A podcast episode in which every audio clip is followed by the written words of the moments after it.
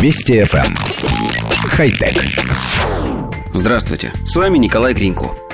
Технический прогресс часто приносит в нашу с вами обычную жизнь технологии, используемые в военной отрасли или тяжелой промышленности. Даже микроволновая печь, как поговаривают, была изобретена, когда инженеры решили модифицировать военный радар. Есть огромная вероятность того, что скоро нам с вами будет доступна гиперспектральная камера – Инженеры Тель-Авивского университета создали малогабаритную камеру, способную получить не только изображение, но и набор спектральных подписей, невидимых человеческим глазом. А разбор полученных спектральных данных позволяет выделить отдельные химические элементы и соединения.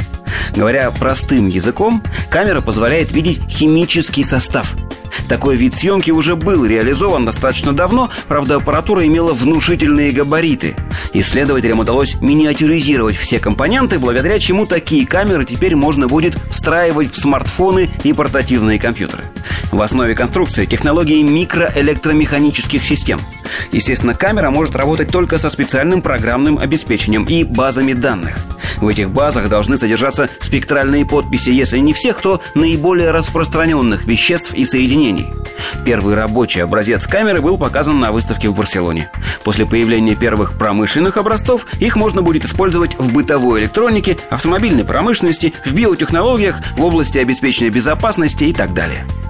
Коллектив редакции нашей программы жаждет объяснить вышесказанное максимально простыми и понятными словами – если у технологов все получится так, как задумано, то сфотографировав что угодно собственным смартфоном, мы сможем точно узнать, из каких химических элементов состоит объект съемки. А соответствующее приложение сможет перевести эти формулы в понятные нам слова. Наводишь, например, камеру на бокал, а на экране появляется сообщение «В этом напитке превышено содержание сивушных масел. Завтра будет очень болеть голова». Ну или в кафе. Этому шницелю почти месяц. Есть его не рекомендуется. В магазине краситель на этой ткани продержится только до первой стирки, а то и меньше. Разве не здорово? Любой из нас сможет определять состав топлива, лекарств, продуктов, стройматериалов и вообще всего чего угодно – вся розничная торговля, построенная в основном на обмане потребителя, обречена на разорение. Хотя... Вести FM. Эм. Хай-тек.